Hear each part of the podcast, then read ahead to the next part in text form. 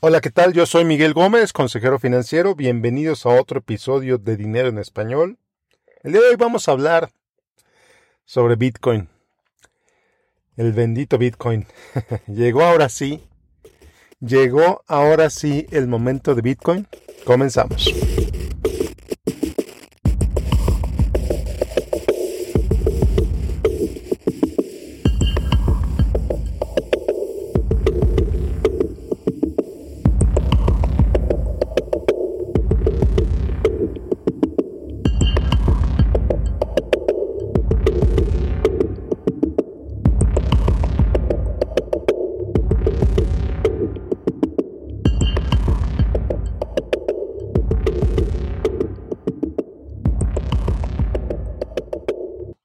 Pues el Bitcoin está otra vez recibiendo más atención. Otra vez está siendo sujeto de encabezados en medios tradicionales, en blogs, en podcasts, incluso como en este. La última vez que hablé de, Bitcoin creo que fue en 2017. Por ahí está el episodio. Eh, y en ese entonces, también por estas fechas, en diciembre, este instrumento, junto con otras monedas virtuales, estaba llegando a máximos históricos prácticamente todos los días.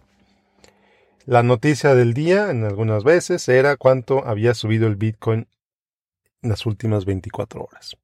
Así como ahora, la noticia del día es cuántos casos de COVID hubo en las últimas 24 horas. Hace tres años, la noticia del día era cuánto había subido el Bitcoin. Bueno, y todo iba fantástico, decían que era la moneda del futuro, decían que todo iba a ser eh, diferente, que el, dólar iba a perder relevancia, que el oro iba a perder relevancia, etc. ¿Y qué pasó? En cuestión de semanas, Bitcoin perdió cerca del 80% de su valor, si no es que más. En cuestión de semanas. Y lo mismo las otras monedas, Ether, Litecoin, etc. Bueno, y lo mismo está pasando esta vez. Ahora vamos en el ciclo hacia arriba. Y curiosamente, después de que perdió el valor, después de que bajó, pues de que bajó todo lo que bajó, pues a los medios se les olvidó la existencia de Bitcoin y monedas similares. Las famosas oportunidades de hazte rico con dos apps desaparecieron. Desaparecieron prácticamente la noche a la mañana. ¿Y qué está pasando ahora? Pues esas mismas oportunidades de negocio están reapareciendo. Esos mismos expertos de, inversiones em, están hablando de Bitcoin, que dejaron de hacerlo por tres años. Y ahora sí, estoy recibiendo otra vez preguntas en mi, en mi página, en mi blog sobre, oye Miguel, ahora sí es hora de invertir en Bitcoin. Lo único que ha cambiado realmente es que algunas instituciones algunas de ellas muy serias, por cierto, han anunciado que han hecho inversiones en esta moneda. Mass Mutual, una aseguradora que tiene más de 150 años de historia, anunció que invirtió varios millones de dólares en Bitcoin. PayPal anunció que ha invertido varios millones de dólares en Bitcoin, etc. Y así otras cuantas instituciones relevantes, eh, históricas, tradicionalmente más conservadoras, pues han anunciado pues que han invertido en este instrumento. Entonces, es lo que lleva la pregunta. Ahora sí es el momento de Bitcoin. Ahora sí estamos entrando a la era de Bitcoin. Ahora sí va, a seguir subiendo de por vida. Por lo menos, por lo menos, ahora sí y está adquiriendo legitimidad. Bueno, pues la respuesta a esas preguntas es, sencilla, aunque es difícil de explicar un poco. Si analizas el portafolio de, de Mass Mutual, por ejemplo, te vas a encontrar que tiene miles de millones de dólares en reserva. Miles de millones. Decir que anuncian 150, que invierten 150 millones de dólares o 200 millones de dólares en Bitcoin, pues es un pequeño porcentaje de su portafolio de inversión. Es un pequeñito porcentaje de su portafolio de inversión. Si, si fuera la panacea, pues estarían invirtiendo un, porcentaje más grande de su portafolio de inversión. Pero no.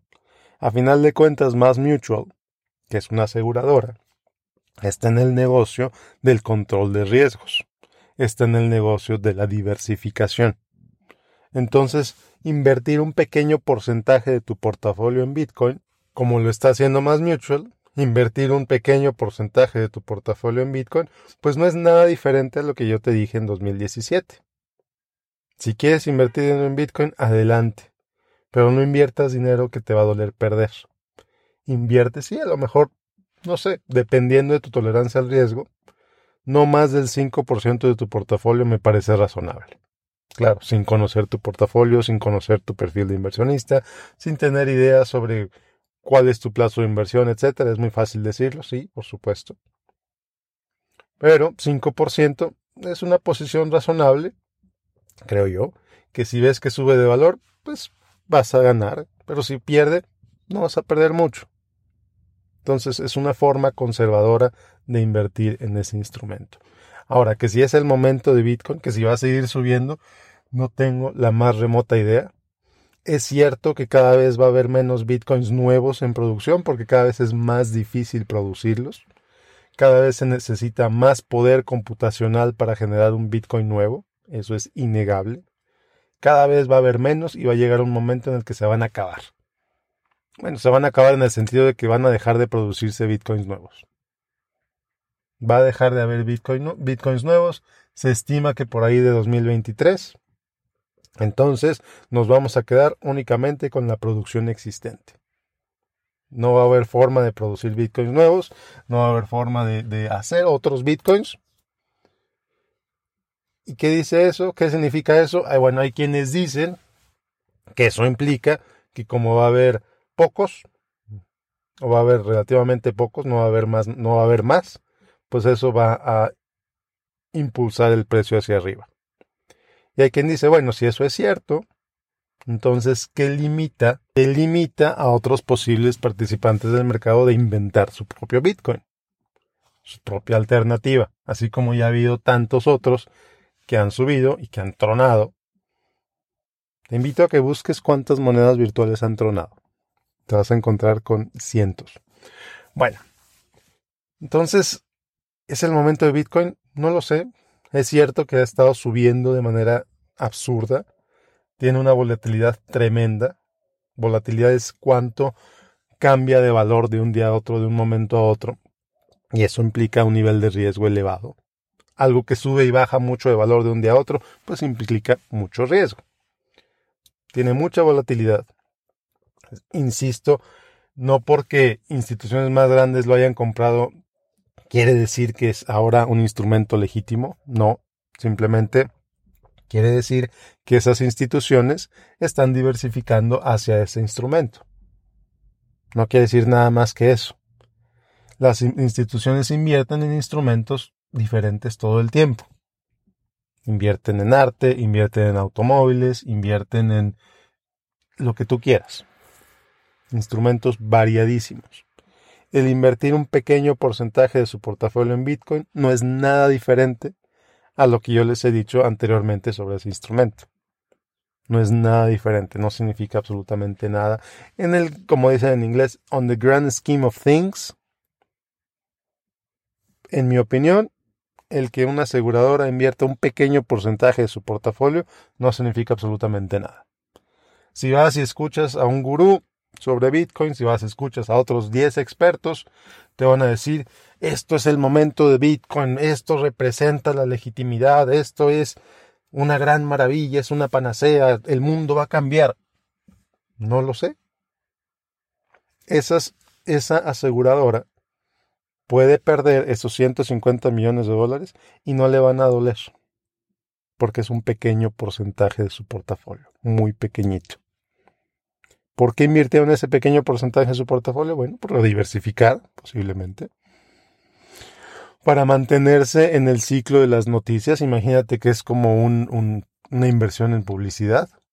Si Más Mutual no lo hubiera hecho, yo no estaría hablando de, de Más Mutual en este momento.